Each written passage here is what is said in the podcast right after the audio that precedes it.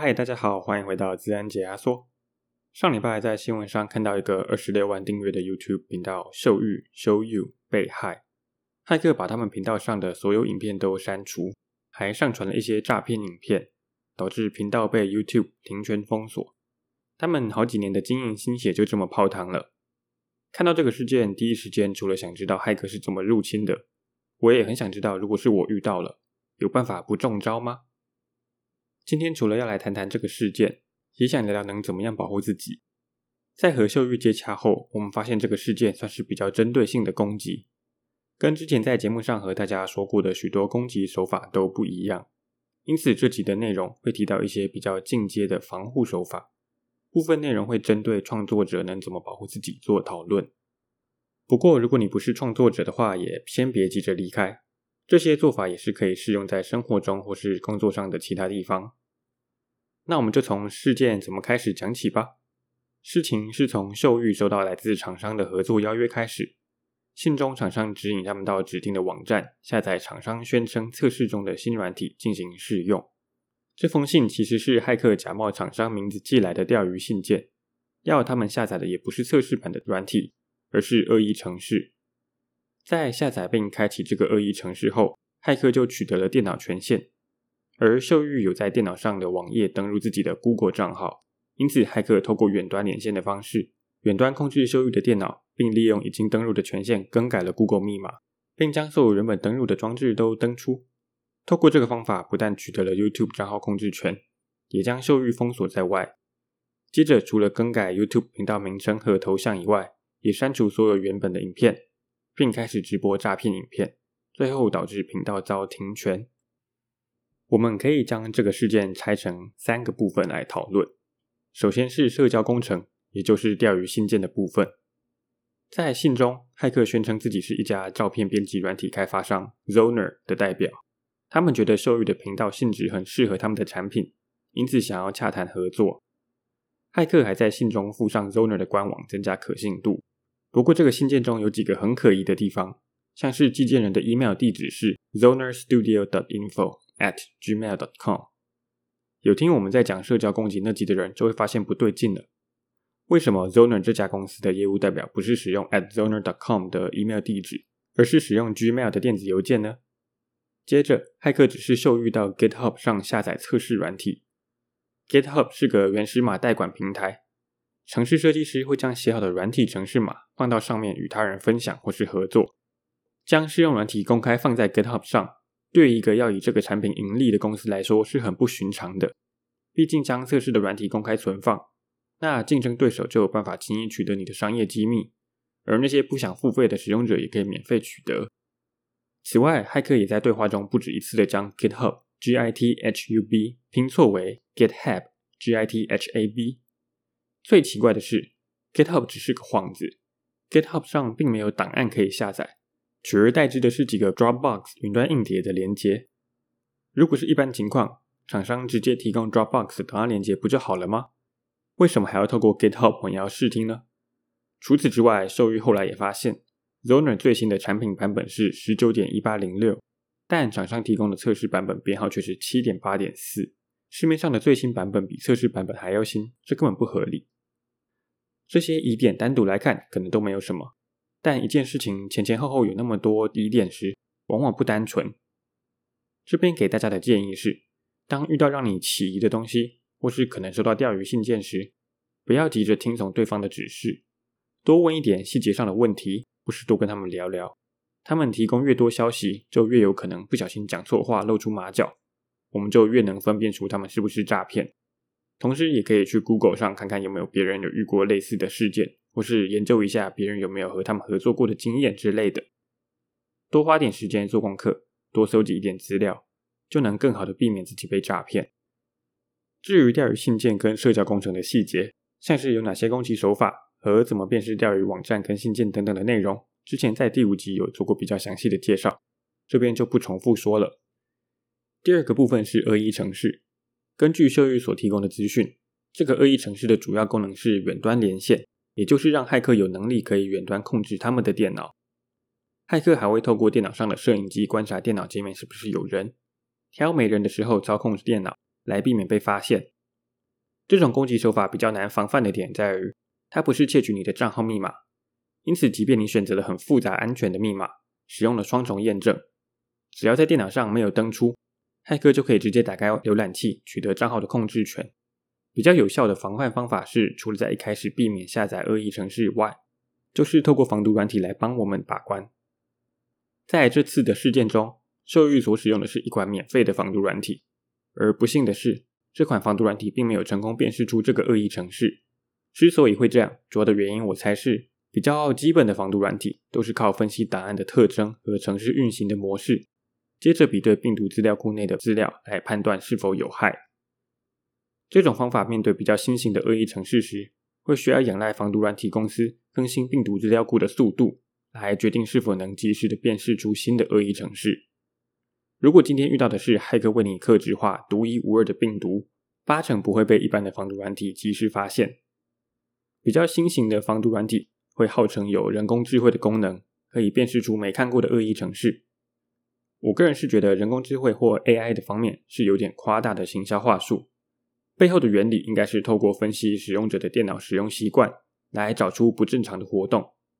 举例来说，如果我从来没有在电脑上使用远端控制的功能，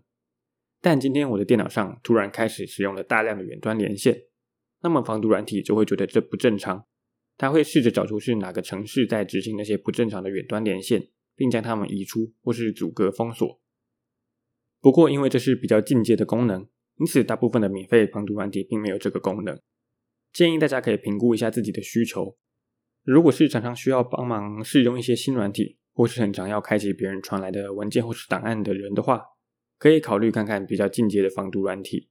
大家可以把投资防毒软体想象成买保险，没出事的话就是放着，但真正发生事情时就可以保护你了。大家也可以多多利用虚拟机，虚拟机的概念类似于在电脑上隔出一个专属的区块，在这个区块中再安装另一个作业系统，就像是电脑里又有一个小电脑。虚拟机内的东西跟电脑是完全隔离的，也就是说在里面发生的所有事都不会影响到我们的电脑。如果真的坏掉了，我们可以将虚拟机删除，重新安装一个新的就好，因此很适合拿来进行测试。很多资安研究员都会刻意在虚拟机中运行一些恶意程式，来观察它会怎么运作。透过虚拟机，我们可以很有效地避免将我们的电脑和档案暴露于风险中。大家可以利用虚拟机来测试那些可疑和不确定安不安全的档案程式。之后如果有机会，再和大家聊聊虚拟机的运作原理和安装方式。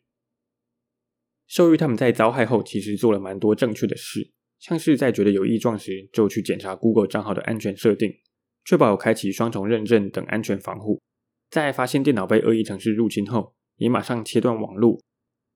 定期检查账号登录记录是一件很重要的事。很多时候骇客在真正发动攻击前，会先测试这组账号是不是能用的，有的在测试完以后也会先埋伏一阵子观察受害者。有定期确认账号的活动记录的话，就可以及早发现那些可疑的活动并做出回应。如果发现自己的电脑中毒了，第一时间记得把电脑断网，在还不知道恶意程式会干嘛的时候，尽可能将它隔离和阻断骇客与恶意程式间所有联系。断网没办法挽回恶意程式已经造成的伤害，但能降低未来可能造成更多的伤害。断网以后当然就是进行扫毒和档案救援等等的工作。因为恶意程式的种类太多了，不同的种类会有不同的应对和处理方法，很难有一个万用的做法，因此这个部分建议大家寻求专业的协助，才能将伤害降到最低。第三个部分就是权限管理，也就是骇客在取得 YouTuber 账号权限后能做的事。很多人可能会觉得说，如果账号被盗了，那就没救了。但如果在事前有设定好权限管理，我们就能将伤害降低。在秀玉他们的例子中，因为是频道拥有者小玉本人的账号被盗，因此无法避免的，骇客拿到了所有的权限。但如果今天是一个由五个人共同经营的频道，只要一个人被害，整个团队就会被骇客控制。那频道被害的几率是不是就是一人团队的五倍呢？因此我们需要透过权限管理的方式，分配适当的权限给团队中的成员，避免每个人都拥有最高的权限。如果真的不幸被害，才能减少伤害。以 Google 为例子，一个品牌账户上除了拥有者以外，还可以设定管理员、通讯管理员等其他不同的角色。同样的，在 Facebook 的粉丝专页上也有分析师、编辑等等的不同职位，每个角色有不同的权限。如果某位成员的工作内容是负责跟厂商联络、洽谈业务的话，那么就不需要提供他上传影片或是发文的权限，更别说是更改频道名称或是管理其他成员这种更高阶的权限了。这样的话，即使他账号被盗了，也无法对频道跟账号进行太多的更改或是变动。透过良好的权限管理，可以在真正发生账号被害的时候，将影响降到最低。大家也要多注意第三方软体的权限。有些 App 会有帮 Facebook 跟 Instagram 等社群平台排程发文或是切割照片九宫格发文等等的功能。在使用这些第三方软体时，要避免直接将账号密码提供给他们，毕竟我们不知道他们会如何使用我们提供的资讯，以及是否有好好的保护我们的账号密码。这么做的话，会提高我们账号的风险。要使用第三方软体比较安全的做法，会是使用开放授权 O auth 的方式。常见的流程是在第三方软体上选择使用 Facebook 账号登入的按钮，接着你会被带到 Facebook 上，并请你登入。登入后，他会问你是否要授权这个第三方软体，以及这个软体要求了哪些权限。确认后，他会把你跳转回第三方软体上，这时就完成登入了。这种开放授权的方式，好处是你不需要提供给第三方软体你的账号密码，且他们拥有的权限是取决于你授权的什么。很重要的是，你随时可以在 Facebook 设定中收回第三方软体的权限，因此在管理跟安全性上是比较好的做法。除了台湾的 YouTuber 有遭遇这种攻击和诈骗外，在国外也有不少的类似的案例。这边还想再分享另一个许多国外 YouTuber 遇到的案例。骇客攻击的流程大致相同，也是透过社交工程骗你上钩，在取得账号控制权后，在 YouTube 频道上直播诈骗影片。但与秀玉的事件不同的是，骇客不是利用恶意程式来取得远端控制权，而是透过特殊的钓鱼网站。先前跟大家介绍过的钓鱼网页几乎都是用一个很像真的的网站，而这些网站会做的其实只是记录受害者输入的账号密码，透过这种方式搜集很多人的账号密码。如果受害者有使用像是 Google 验证器这种双因素验证的话，即使骇客拿到了账号密码，也无法登录他们的账号。但这位国外 YouTuber 遇到情况比较特殊，骇客结合了中间人攻击和钓鱼网页。这个假的 Google 网站不只会记录使用者输入的资讯，还会及时将这些资讯传送给真正 Google 的网页，然后按照 Google 上的指示对受害者发出相对应的指令。如果 Google 要求要使用验证器验证，那么骇客就会在假的网页上要求使用者输入 Google 验证器上的密码。如果 Google 要求用简讯验证，那么骇客就会在假网站上要求使用者输入简讯验证码。骇客在收到使用者的回复后，马上再将资讯传给 Google， 因此从 Google 和使用者的角度来看，都不像是骇客攻击，但骇客默默的就取得了账号的权限。要防范这类的攻击，就要透过仔细检查网站的网址，因为不管这个假的网站做的再像真的，毕竟还是一个钓鱼网站，再怎么样网址也不会是 Google 的网址。除此之外，还有一个工具可以防范这类型的钓鱼网站，那就是实体金钥。常见的实体金钥是一个长得像 U S B 随身碟的小东西，使用方式是登入时在电脑上插入这个实体金钥，并按一下金钥上的按钮，就可以进行验证。这种实体金钥有几个优点。首先，一个实体金钥可以用在很多不同的地方，目前业界的标准是 F I D O 二点零， 各大公司跟平台都有支援这个标准。也就是说，一个实体金钥可以同时给 Google、Facebook、微软等等的账号使用，而且在 Windows、Mac、Android、iPhone 上都可以通用。第二个优点是，实体金钥上不会储存任何关于你的私人资讯，也就是说，你真的弄丢了，也不用担心骇客可以从上面拿到你的资讯。第三个优点是它内建防钓鱼的功能。当我们在账号上绑定实体金钥时，它会记录你是在哪个网站上绑定的。简单来说，当我们在 Google 上绑定一个实体金钥后，如果想要在一个钓鱼网站上登入 Google 账号的话，实体金钥就不会让我们登入。因此，在前面外国 YouTuber 的例子中，如果他们有使用实体金钥的话，实体金钥就会阻止他们在钓鱼网站上登入，就能很有效的避免被害了。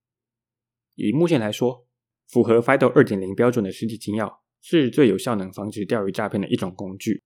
最被广泛使用的是 Ubico 这家公司所推出的 YubiKey。以上就是对这次秀玉频道被害的一些分析和应对方法。秀玉他们很幸运的在几天前拿回了频道的所有内容，但他们也有提到有好几位台湾的 YouTuber 在遭遇类似的事情后并没有顺利的拿回频道，因此大家在管理自己辛苦经营的内容，不管是 Podcast、YouTube 或是部落格时，一定要多加小心。除了上面提到的内容外，也不要忘了以前跟大家分享过的方法，像是手机、电脑的防护和选择安全密码等等的。虽然那些方法在面对这种针对性攻击时可能防护力较低，但我们不会因为门锁有可能被撬开就完全不锁门吧。那些防护方法还是可以帮我们挡下许多非针对性和手法较低劣的攻击，所以是很重要的。希望这集的内容除了让大家了解事发的经过，也了解面对针对性的攻击可以做一些什么样的防范和应对。我会在 show note 里放上自然解压缩的网站连接，上面会有内容大纲以及刚刚提到的一些内容跟图示以及解说。如果未来想要听什么主题或是有什么建议的，欢迎到我们的网站上搜寻我们的联系方式，或是到 Firstory 跟 Apple Podcast 留言给我们。也欢迎追踪我们的 Facebook 跟 Instagram， 看看最新消息跟一些新闻时事单元。谢谢大家。